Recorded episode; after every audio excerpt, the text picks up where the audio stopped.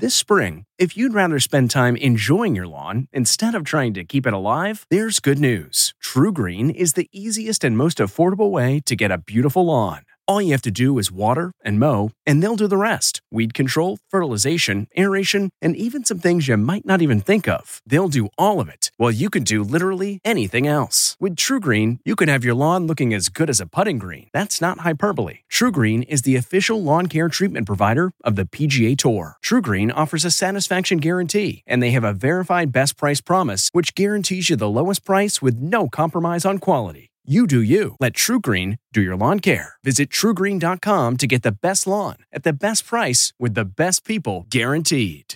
This episode is brought in part to you by Audible, your go to destination for thrilling audio entertainment. Whether you're looking for a hair raising experience to enjoy while you're on the move or eager to dive into sinister and shocking tales, Audible has an exclusive collection of thrillers from best selling authors that will keep you on the edge of your seat like James Patterson's first audio only thriller, The Coldest Case. Experience stories like never before, where every chilling detail is brought to life by captivating sound design. Plus, as an Audible member, choose one title a month to make yours forever. And now, new members can try Audible free for 30 days. Just visit audible.com slash WonderyPod or text WonderyPod to 500 500. That's audible.com slash WonderyPod or text WonderyPod to 500 500. I'm Margaret Brennan in Washington, and this week on Face the Nation, turmoil in Texas. And President Biden makes his international debut, digging in on the challenges affecting the U.S. around the world. Brutal winter weather sparks catastrophe in Texas. Millions were left in freezing cold without power, heat, or water. Dozens are dead, and there is devastation across the state. How could this happen? We'll get an update with mayors of two key cities Houston Mayor Sylvester Turner and Fort Worth Mayor Betsy Price.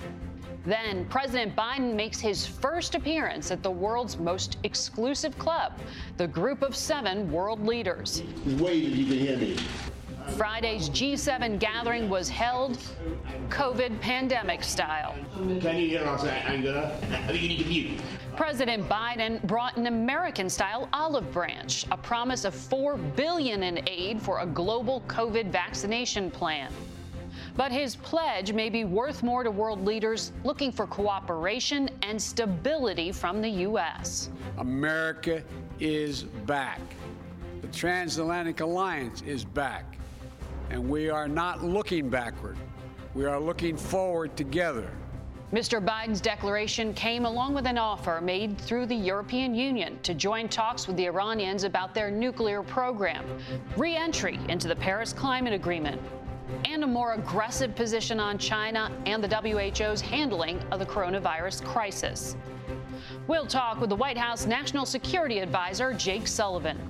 Plus, a revealing interview with the COVID 19 point person on former President Trump's National Security Council, Matt Pottinger. So, you knew enough to call a foreign government to ask for masks, but the American public wasn't being told yet to wear them, and the president wasn't wearing them. Yeah, it's frustrating. The, the, the mask misstep um, cost us uh, dearly. It's all just ahead on Face the Nation.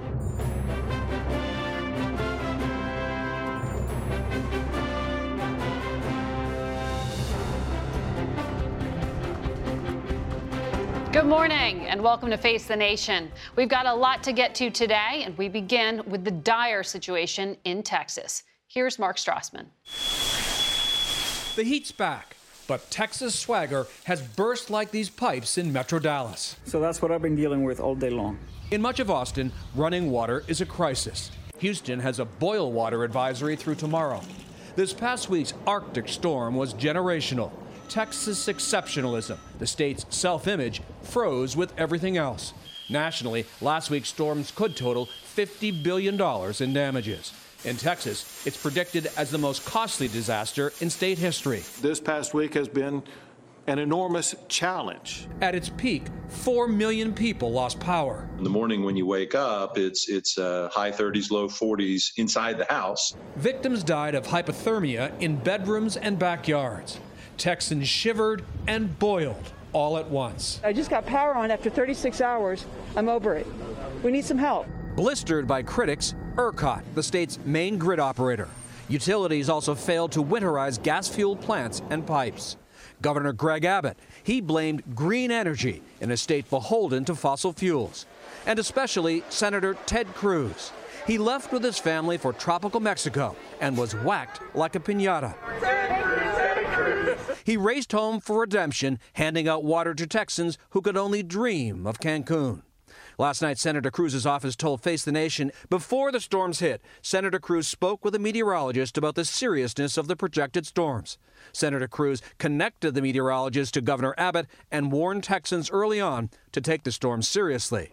Beyond Texas, last week's snowstorms also threw a three day delay into the COVID vaccine rollout from coast to coast. Wintry weather shut down the FedEx hub in Memphis and the UPS one in Louisville. FEMA reported more than 2,000 vaccine sites lost power. Six million doses have been delayed. At vaccination centers like Atlanta's Mercedes Benz Stadium, ripples from those delays could continue into this week. It's another wrinkle to the rollout in a nationwide race against the clock. Margaret? Mark Strassmann in Atlanta, thank you. We'll have more on the situation in Texas in a moment, but we want to turn to White House National Security Advisor Jake Sullivan. He joins us in Washington this morning. Good morning. Good morning. Jake, we're about to cross this milestone of half a million Americans dead due to COVID. Do you think there needs to be a 9 11 style commission to figure out what went wrong? I believe that we need to take a variety of steps to look at this, the previous administration's response to the pandemic, and what lessons we need to learn to make sure that never happens again. I also believe that we need a credible, open, transparent international investigation led by the World Health Organization. And they're about to come out with a report about the origins of the pandemic in Wuhan, China. Uh, that we have questions about because we do not believe that China has made available sufficient original data into how this pandemic began to spread, uh, both in China and then eventually around the world. And, and we believe that both the WHO and China should step up on this matter. President Biden spoke to Xi Jinping, China's president, for what he said was two hours. Um, did he ask China specifically to make this data uh, available? And, and in what you just said, are you suggesting the WHO is being manipulated by China?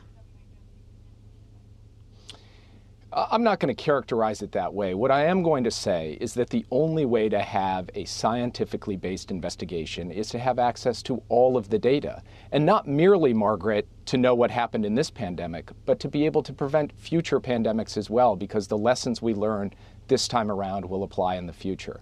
President Biden did raise the issue of COVID 19 and the need for all countries to shoulder responsibility, uh, to take their own responsibility for helping protect the world including China. The State Department said back in January that the U.S. has evidence that a COVID like virus was circulating in Wuhan, China, as far back as autumn of 2019, and the Chinese military was conducting secret experiments at the Wuhan Institute of Virology. Do you dispute any of that declassified material? Look, this is why the WHO investigation has to be left to the scientists and the experts to lay out without any interference by any government, because that's the only way we're going to know what the origins of this are. I'm not in a position to say how COVID 19 came into this world. All I'm in a position to do is to call upon the WHO to do its job to the fullest extent possible. But you, so you are standing by that declassified report? No, I'm saying that I am not in a position, nor is the Biden administration in a position, to make a determination about precisely where COVID 19 originated. And that's in part because there has not been sufficient transparency coming from the government of China, and the WHO still has more work to do to get to the bottom of exactly where this virus emerged. So later on in the program, we're going to hear from Matt Pottinger, who you know is the former Deputy National Security Advisor to President Trump, and he says that when it comes to dictatorships like China, they're not going to be transparent, period, with health officials. And that is why the intelligence community, he says, needs to take more of a direct role in monitoring these biological threats. Do you agree with that assessment? I think it is absolutely the case that, and, and we've seen this in COVID 19, that pandemics represent one of the most severe threats to American lives and livelihoods. And therefore, our intelligence community should, across the board, be elevating uh, its tools, its resources, its practices to focus on detecting, preventing, and responding to pandemics. And that is something the Biden administration will be pursuing as we go forward. Do you think that they failed to do so with COVID 19, that the intelligence community should have played more of a role? What I believe is that the Trump administration did not take pandemic surveillance as seriously as they should have. There was an office, Margaret, at the National Security Council, which I now lead, that was stood up under the Obama administration to detect and prevent exactly the kind of pandemic we have now seen in COVID 19. Right. The Trump administration dismantled that office.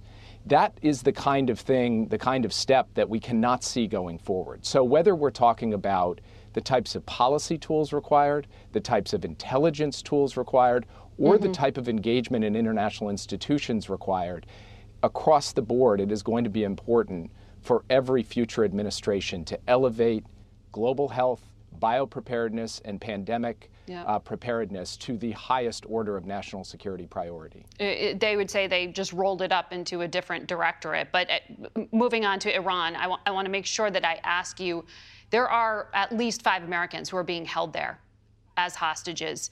Uh, that's viewed as trying to build leverage over you, uh, over us in the United States. Do you need to begin hostage negotiations with Iran?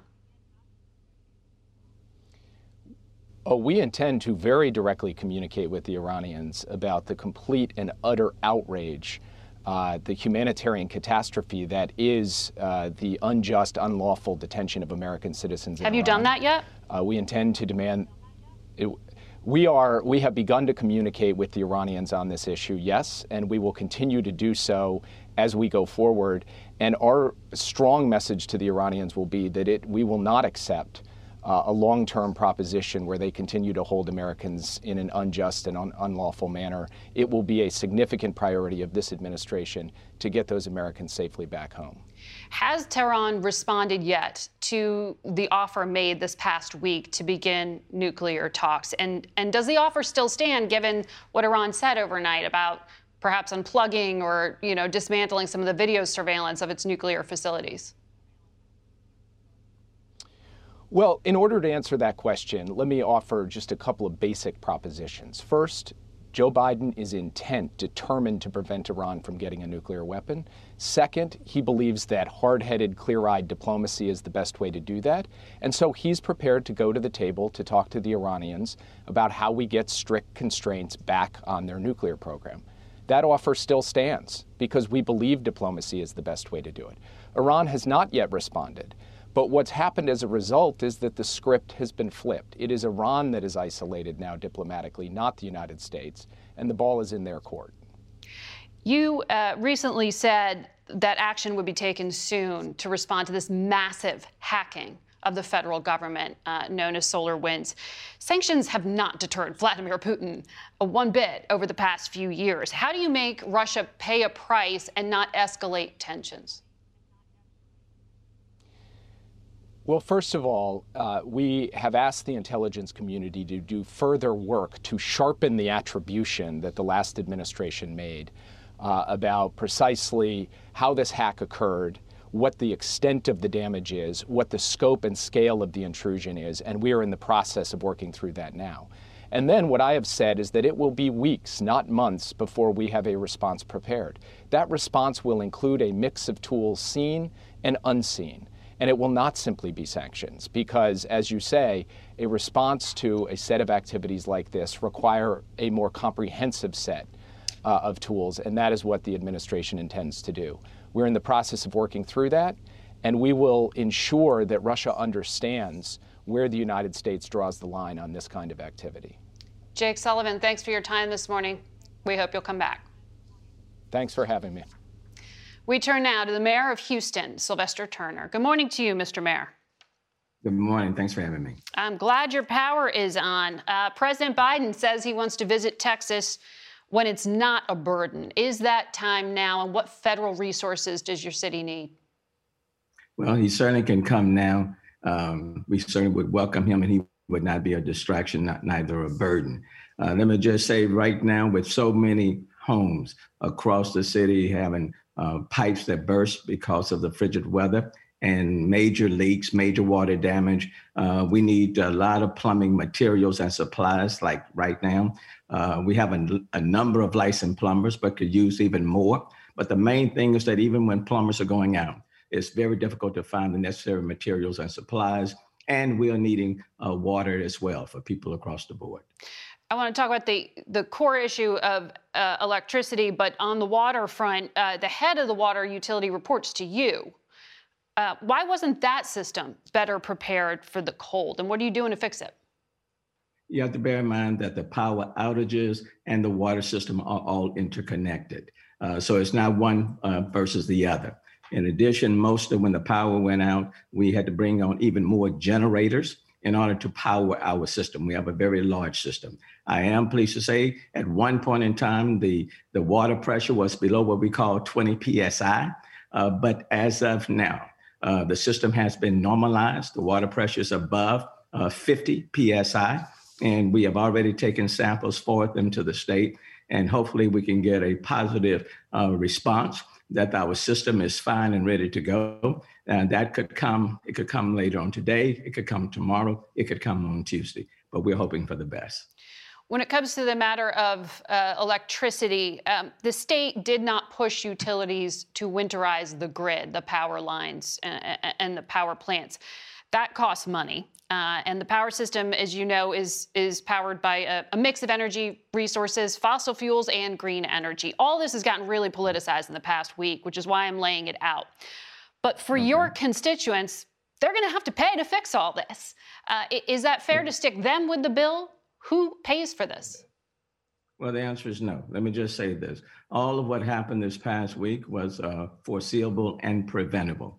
Uh, back in 2011, when I was in the legislature, uh, I filed a bill that would have required the Public Utility Commission, which oversees ERCOT, which manages our Texas grid, to ensure that there was an adequate reserve to prevent blackouts. That is specifically what the bill said. I filed it. Uh, the leadership in Austin did not give it a hearing. At the same time, our system in Texas is designed primarily for the summer heat mm-hmm. and not necessarily for a winter event. The reality is, climate change is real. It is real. And these major storms can happen at any time. The system needs to be weatherized. You need to maintain adequate reserve. Uh, we need to open up our Texas grid because right now we, we have a closed grid. We can't get generation from outside of the state because of our system. And then it's a market driven system. When the demand exceeds the supply, the cost that the generation, generators can charge can go from a few thousand to 9,000 megawatts. Mm-hmm. All of this was foreseeable. I wrote about it in 2011. And so, for these exorbitant costs, it's not the consumers who should assume that cost. They, they are not at well, fault for what happened then? this week. The bill should go to the state of Texas. The state of Texas. Well, that still goes back to taxpayers, no? Well, there, there, uh, there's a huge rainy day fund in the city of Houston. Ultimately, all of the, the dollars, the revenues that come in, whether it's the city, the state, or the federal government, comes from the taxpayers. Mm-hmm. But what I'm saying for people in, for example, in this city or in other cities, when they're getting these exorbitant uh, electricity bills and they're having to pay for their homes, repair their homes, they should not have to be, bear the responsibility of paying $1,000 a day or $2,000 a day Mm-hmm. Those bills, those exorbitant costs should be borne by the state of Texas and not the individual consumers who uh, yeah. did not cause this very, catastrophe this week. Very quickly, can you get vaccines back on track? Vaccines started in the city of Houston yesterday. Uh, as of on Monday, February the 2nd, uh, the major uh, distribution, the FEMA site will open. That will be 6,000 vaccines per day for the next six to eight weeks. In addition uh, mm-hmm. to our normal supply, uh, I suspect that uh, this coming week, we'll probably vaccine more than 100,000 people in the city of Houston. The people are resilient. I'm very proud of the people in the city of Houston, how they've come together. Uh, and then we're putting together, let me just add, a, a, special fund, relief fund, uh, mm-hmm. uh, to assist people who don't have insurance, people who don't have the financial means to assist them okay. In repairing the homes while we wait on the federal uh, monies to come forward. And I want to thank the president for signing the, um, the right. disaster declaration. That will help out quite a bit. Mr. Mayor, thank you.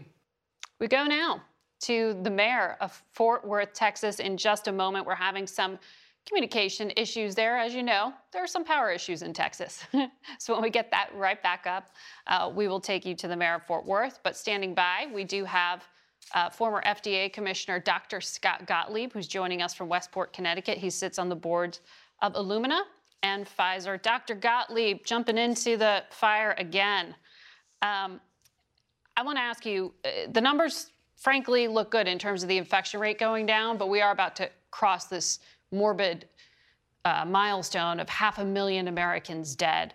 Where are we in this? Um, and should we be optimistic given the infection decline?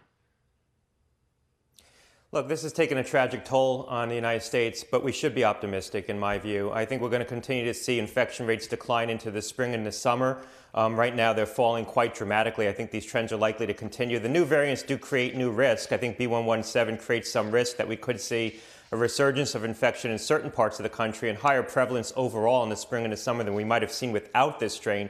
But it's not going to be enough to reverse these trends at this point. I think it's too little too late in most parts of the country um, with rising vaccination rates and also the fact that we've infected about a third of the public, that's enough protective immunity that we're likely to see these trends continue.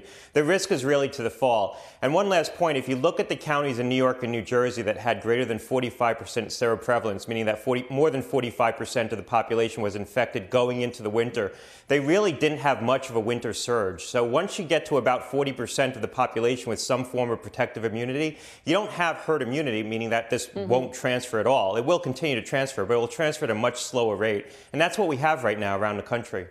Can you reach herd immunity without vaccinating children since they make up a quarter of the population? No, you can't, but I don't really think we're ever going to reach true herd immunity. This isn't going to be like measles or smallpox where it just sort of goes away. COVID's going to continue to circulate at a low level. Um, hopefully, we'll continue to vaccinate the vulnerable population so we'll protect them from hospitalizations or severe illness and dying from this. But this is going to continue to spread. And I think as we get into the fall, we need to be prepared that those new variants, the uh, B- P1 and the B1351, the South African and the Brazilian variant could become more prevalent here in the United States. And that's why you see the manufacturers, the vaccine manufacturers, including Pfizer, the company I'm on the board of, trying to re engineer those vaccines and develop boosters that cover those new variants. We have time to work this out. You see the CDC investing a lot of resources in sequencing to try to uncover these new variants. So we do have time. I think we're going to have the spring and the summer to work this out and prepare much better for the fall. Mm-hmm. Will high schoolers be vaccinated by the fall? Will elementary school children? I mean, when do they get the shot? Yeah, I think it's possible that this vaccine gets moved into the high school age population in the fall. And that really should be the goal because we've seen the spread happen more in the high schools than the elementary schools. And we know that high, schools, high school students are probably at equivalent risk in terms of contracting this and spreading the infection. There's less risk in the grade school age children. I don't believe that this vaccine is going to get moved to 12 and under heading into the fall. Um, the studies are underway right now looking at that. Uh, it may be a question of trying to reformulate the vaccines at a lower dose for younger kids because they develop a more robust immune response from the vaccine. What's likely to happen is maybe it's not licensed for 12 and under, but we have it available if we have to put it in that age population if in fact we run into trouble. Mm-hmm. But I mm-hmm. think uh, students are likely to start school without being vaccinated for 12 and under, and maybe in the high schools we introduce the vaccine. And so, bottom line, when will we know if the vaccine prevents you from transmitting the virus? Well, there's accruing evidence right now that it does. There's evidence out today, another study out of Israel, and I think the data out of Israel is going to be the most definitive answer to this question in the near term. I think conventional wisdom right now is yeah. that the vaccine does prevent infection and does prevent transmission. The question is the magnitude. We don't know the full magnitude of that effect yet. Okay. Dr. Gottlieb, thank you very much for your time. Face the Nation has a podcast now. A new episode drops every Friday. And on our latest edition of Facing Forward, I spoke with Lexi Reese, Chief Operating Officer of Gusto. You can listen and subscribe on Apple Podcasts or your favorite podcast platform. We'll be right back with former Trump Deputy National Security Advisor Matt Pottinger and hopefully the mayor of Fort Worth. That's not just the sound of that first sip of Morning Joe. It's the sound of someone shopping for a car on Carvana from the comfort of home. That's a good blend. It's time to take it easy, like answering some easy questions to get pre qualified for a car in minutes. Talk about starting the morning right. Just like customizing your terms so your car fits your budget. Mm-mm-mm. Visit Carvana.com or download the app to experience car shopping the way it should be convenient, comfortable. Ah. What makes a life a good one? Is it the adventure you have? Or the friends you find along the way? Maybe it's pursuing your passion while striving to protect, defend, and save what you believe in every single day. So, what makes a life a good one?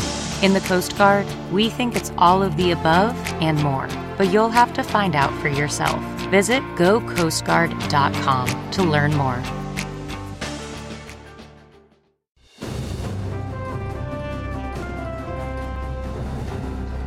To face the nation. Matthew Pottinger was the Deputy National Security Advisor during the Trump administration and one of the first people inside the White House to sound the alarm about the coronavirus as it emerged last year. He had previously worked as a journalist in China and later a Marine Corps intelligence officer. Yesterday, he spoke with us in what he said was the spirit of sharing information about what he thinks still needs to be fixed within the government to deal with future pandemics. The, uh, the Chinese government was not sharing useful data with anyone in the world. The World Health Organization was parroting misinformation about this virus. They were, they were claiming that it is not uh, uh, uh featuring significant human to human spread. Uh, they continued for weeks, even months, uh, to claim that there was not a significant amount of asymptomatic spread. So that misled our uh, public health experts. I, I, was able to call doctors on the ground in China in late January, and they were already telling me, look, this thing spreads asymptomatically. Half of the cases or more are asymptomatic. That was a different story from what the Chinese government was telling. Uh, why is it that you were seeing and hearing things from doctors that the official health uh, organizations were not getting. We had about a dozen CDC officers in China. We have lots of CDC officers in the United States who deal with Chinese doctors. I had covered the, the, SARS epidemic back in 2003 when I was living in China, writing for the Wall Street Journal. So I dusted off some of my old contacts and uh, talked to Chinese doctors who had firsthand information about this pandemic, and they were very open. They said, yeah, this thing is not uh, going to be like SARS 2003. It's going to be like the 1918 flu pandemic uh, because it's spreading silently was the administration being intentionally misled here, or was it a problem uh, in terms of how our own public health officials consumed information?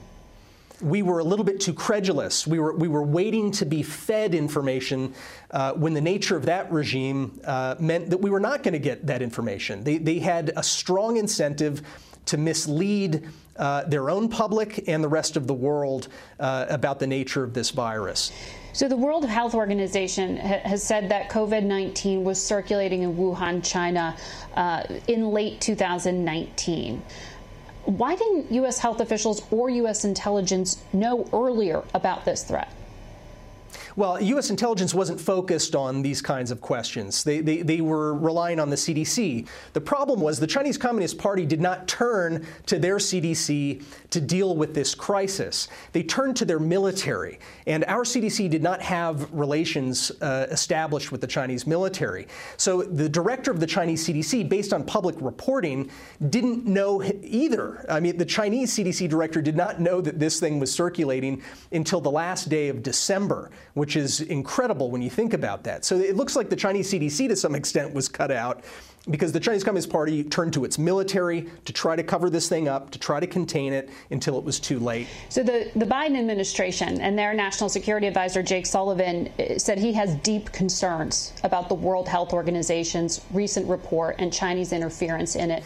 Uh, look, the World Health Organization um, uh, it made all sorts of, um, of un, untruthful or, or, misinformed um, uh, claims about this virus. So the WHO has a lot to answer for. When it comes to the, this investigation into the origins, um, unfortunately, we're seeing uh, a panel that's been sent to China that is deeply conflicted. Um, you have people who were hand selected by the Chinese government. They had a veto over who could come in. U.S. intelligence has said uh, COVID uh, Uh, according to wide scientific consensus, was not man made or genetically modified. You are not in any way alleging that it was, are you? No, if you weigh the circumstantial evidence, the ledger on the side of uh, an explanation that says that this resulted from some kind of human error, it far outweighs the, the, the side of the scale that says this was uh, some natural outbreak. We have very strong reason to believe that uh, the Chinese military was doing secret uh, uh, classified animal experiments uh, in that same laboratory going all the way back to at least 2017. Uh, we have good reason to believe that there was an outbreak of flu like illness among uh, researchers working in the Wuhan Institute of Virology in the fall of 2019, uh, but right, immediately before the first uh, uh, documented cases came to light. So, what you're referring to is um, some information that the State Department declassified right before uh, the end of the Trump administration. And right. it said that you have reason to believe a COVID like disease was circulating in autumn of 2019 in China. Is there evidence to back up that assessment? Uh, th- there is, and uh, that was a very carefully crafted statement, carefully crafted so as not to overstate the case uh, that, uh, that, that was making. The case it was making was for following up on these important leads. Let's unpack some of what you were saying about uh, the response here at home. It's been widely reported that you went into the Oval Office alongside National Security Advisor Robert O'Brien and told President Trump at the end of January that this would be the greatest national security threat that he ever faced. Did he understand the gravity of what you were saying at that time? I think he did. That was something that Robert O'Brien told the president. Um, uh, to the president's credit, he decided to shut down travel from China. Around that same time, though, the American public is being told that this is not a direct threat to them. I mean, uh, Robert O'Brien was on Face the Nation saying exactly that. Right now, there's there's no reason for Americans to, to panic. This is something that uh, is a low risk, we think, in the U.S. Is that what you thought at the time? Uh, I, I, I, thought that it was going to be uh, potentially quite quite devastating. You could match that against quotes from uh, from uh, a, great number of uh, public health experts in this country and abroad who were saying similar things. Because we did not have hard evidence from the Chinese government that this thing uh, was was as dangerous as it was. So my view was um, let, let's prepare for the worst. So, in preparing for the worst inside the National Security Council, you started telling your staffers to wear masks. Yet the American public wasn't told definitively by the CDC to wear masks until April. Why? Yeah. Remember, we misjudged the nature of this thing to think that it was like flu. One of the mistakes that followed on from that was uh, the misjudgment by public health officials in this country to, to not advocate for the widespread generalized use of face coverings, cloth masks, surgical masks, and what have you. And that was they feared shortages. um, rightly. We put all of our uh, mask making supply chains into, guess where? China. Uh, and, and, China was not making it easy for us to get access uh, to, to additional supplies. So uh, the CDC, uh, that was an understandable thing to do, but it then made the mistake of conflating that with a, a, uh, a set of advice that masks don't work effectively for the general public. That was a big mistake. Uh, Robert O'Brien and I weren't really willing to wait, and so we thought that um, uh, the risk of a outbreak in the White House could be potentially devastating uh, for the United States. It would, it, it would that would create a national security risk. Uh, and so in early April, we started looking for uh, supplies of masks. I ended up calling uh, a foreign government. I called uh, uh, some senior officials in Taiwan just to, just to ask for lessons learned. Uh, Taiwan had done better than probably any other country in the world at, at containing this, this virus. And so in the course of my conversation, I asked whether they had masks available. They agreed to send a shipment of half a million masks um, just a couple of days later. Uh, we put those masks into the national stockpile so they'd be available to uh, uh, frontline medical workers. I made sure that one box got delivered to the White House and was disseminated through uh, uh, the NSC and the, and the White House Medical Unit. So you knew enough to call a foreign government to ask for masks, but the American public wasn't being told yet to wear them, and the president wasn't wearing them. How do you make sense of that? Yeah, it's frustrating the, the, mask misstep um, cost us uh, dearly. It was the one tool that was widely available, at least homemade, you know, cotton masks were widely available. It was the one effective, widely available uh, tool that we had in the arsenal uh, to, to uh, deal with this. Uh, you know, public health uh, officials were stuck in this uh, sort of flu mentality. It was it was a it was a grave misstep. The other really grave misstep, and this is the one uh, that uh, uh, I, I think we haven't rectified yet, and we've got to rectify it, has to do with the collection and analysis of critical data about how this virus is spreading in real time so that we can stay ahead of it, ensure that, that we, we don't get sucker punched by a new variant that could uh, compromise the effectiveness of our, uh, of our vaccine. And this is an area where uh, the Centers for Disease Control has stumbled very, very badly.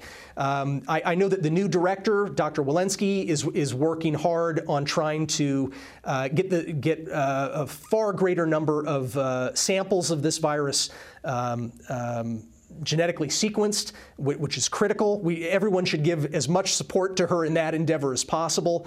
But there are cultural and organ, organizational problems that still need to be rectified at the CDC uh, if we're if we're going to have a chance at success, both in, in bottling up this pandemic and also preventing the next one. Inside the White House, um, the commander in chief himself got COVID. Matt, I mean, as a national security risk, did you ever look and say who exposed him and figure out how that happened? I mean, it was a terrible day. Uh, I was I was overseas uh, when we got the news that the president had been infected. It was scary. But was it should there have been a real contact tracing effort within the White House to pin down the source of the outbreak? I mean, wasn't that a national security lapse?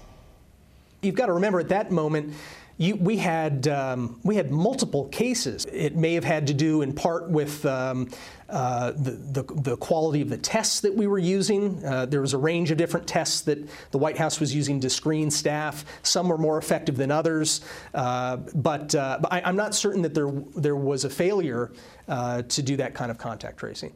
I've heard you on all the criticisms of the CDC, and you've highlighted some really specific areas for them to improve. My view is that they should establish a new super body for pandemic uh, preparedness and response within the CDC, probably move it from Atlanta uh, into Washington, D.C., so that, that that person who's in charge of that can also be uh, um, attached to the White House. So, this is your prime reform to the CDC to prevent us from being sucker punched the next well, time. That's, that's one of them. The other one would be to create a centers for lessons learned, uh, like like I like the military uh, has for each of its service branches. You have a quasi-independent body of investigators who can go in and talk to anybody and everybody, collect lessons learned in real time and then report. It's important that the director of the CDC and the other senior leadership actually listen to those reports and implement the, uh, the lessons learned so that you've got a living organization that's learning. That is not, unfortunately, what the CDC is today. There's,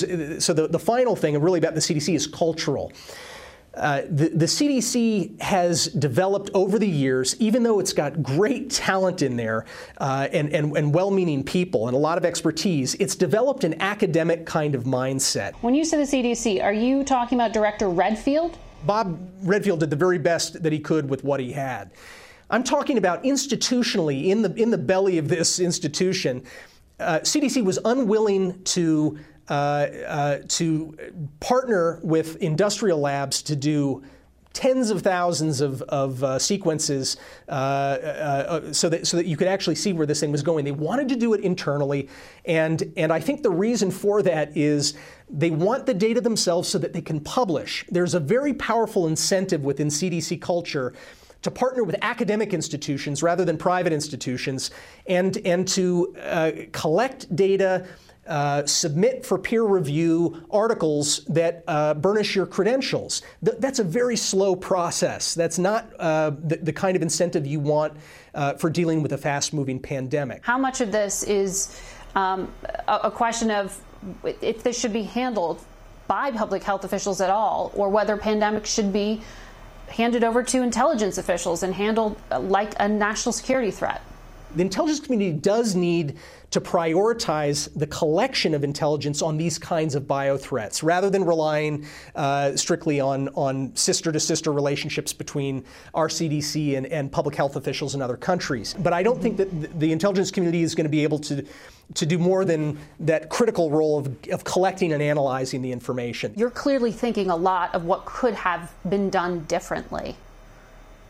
Do you think that the Trump administration did the best it could? We had an impeachment, the first impeachment uh, um, uh, trial taking place uh, as the coronavirus task force was meeting uh, at a time when, the, when the, country wasn't focused on, on this pandemic. People in the White House were, people at Health and Human Services and at the CDC were.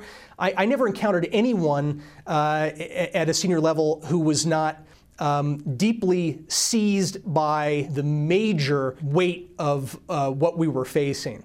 I do think that people did their best.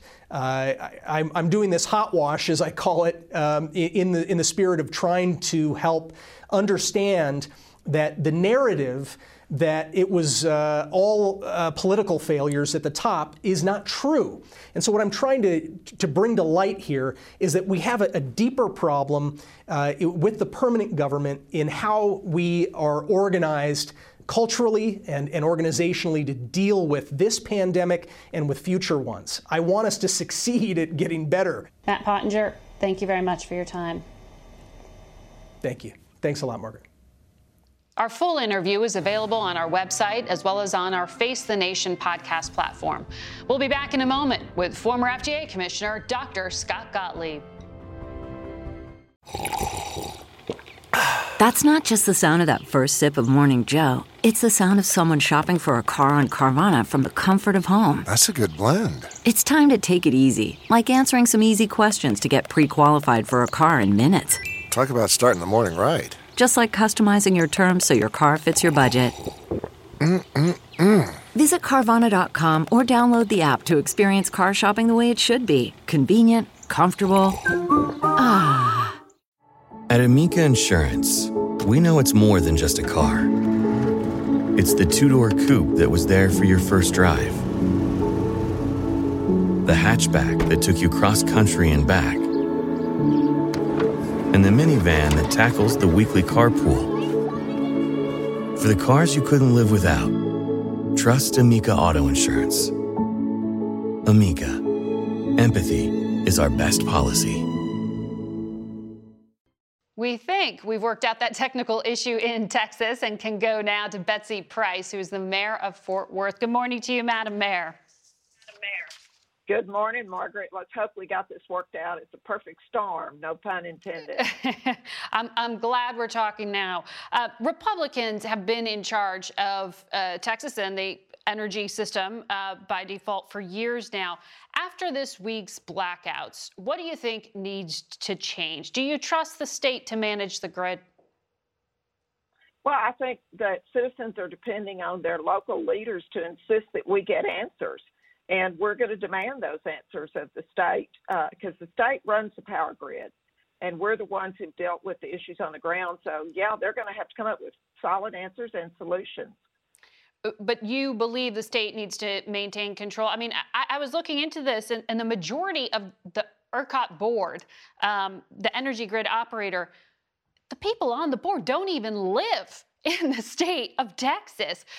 Are they in touch at all with what's going on? I mean, what's the problem here? I certainly hope they're in touch, but it doesn't appear that way. And I think that's what surprised more people than anything is that they are not Texans who have not been living here. Most people didn't realize that, including myself.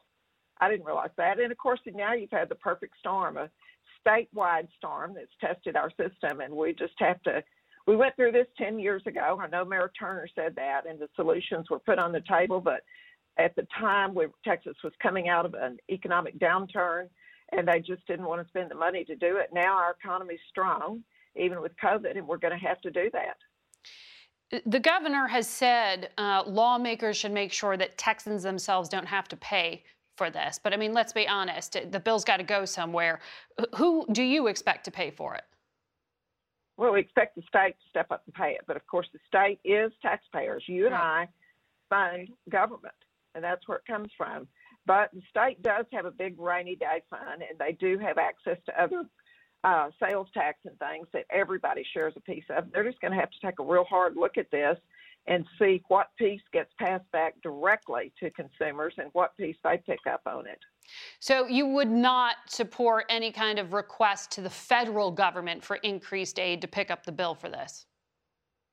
I think that we will go to the feds. It'll probably be a partner on this. We'll just have to work through it and see. Right now, for me, at the local level, we're focused on getting water and power back to our citizens first and foremost. We're not playing politics here. We're in public service, and we got to get power, water, and food delivered to our citizens. But we're going to demand answers as we go along with this process. Do you need more federal resources right now? I know President Biden has uh, had this major disaster declaration. What do you need? Well, FEMA has been very good about stepping up and providing water and some of the services. The states provided some of the state guard to help us forest services.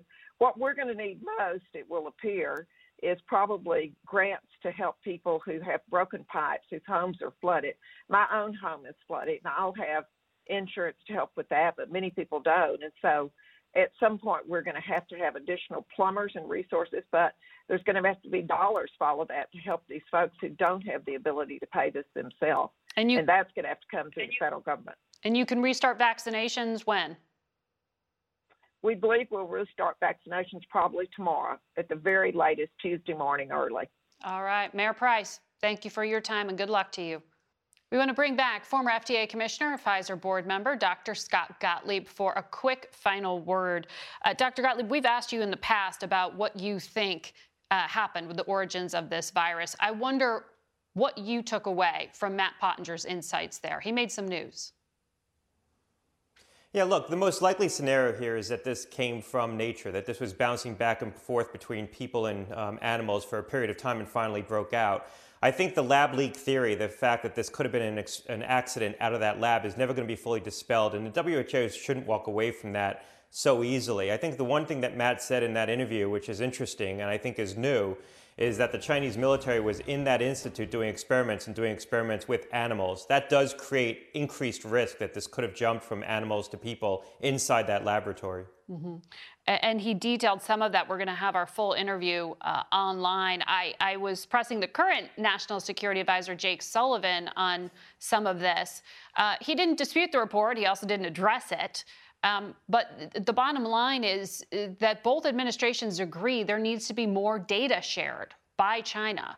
Specifically, what answers are needed? Well, look, they, one thing that you'd want to look at is antibody tests in people who worked in that lab to see if they have prior exposure to COVID. Now, those tests may not show antibodies at this point because it's been some period of time, But that data is available and it wasn't shared with the WHO team. Um, and so you'd want to see that data for mm-hmm. sure. You'd want to see some of the source strains, some of the original strains, to see how this has evolved over time and try to get closer to the source of the initial outbreak. Important to protect us against the next time. Dr. Gottlieb, thank you for your insights. And that is it for us today. Until next week, for Face the Nation, I'm Margaret Brennan. Today's guests were National Security Advisor Jake Sullivan Houston Mayor Sylvester Turner, Fort Worth Mayor Betsy Price, former Deputy National Security Advisor Matt Pottinger, and former FDA Commissioner Dr. Scott Gottlieb. The executive producer of Face the Nation is Mary Hager. This broadcast was directed by Shelley Schwartz. Face the Nation originates from CBS News in Washington. For more Face the Nation, we're online at facethenation.com and you can follow Face the Nation and CBS Radio News on Twitter, Instagram, and Facebook. Face the Nation is also broadcast on our digital network, CBSN. If you like Face the Nation with Margaret Brennan, you can listen early and ad-free right now by joining Wondery Plus in the Wondery app or on Apple Podcasts. Prime members can listen ad-free on Amazon Music.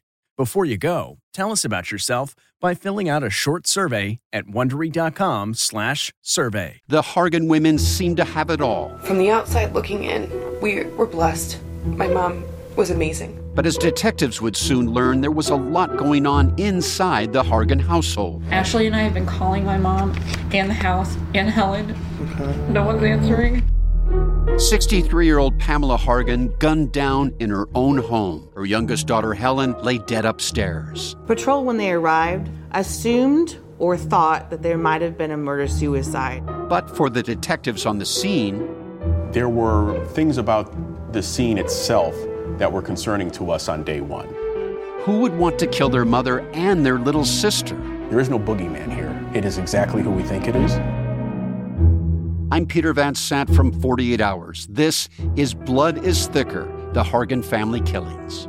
Listen to Blood is Thicker The Hargan Family Killings early and ad free on the 48 Hours Plus subscription on Apple Podcasts. Survivor's back, and so is On Fire, the only official Survivor podcast. And we have a twist a new co host, the winner of Survivor 45, Dee Valladares. Hi! Listen to On Fire, the official Survivor podcast, wherever you get your podcast.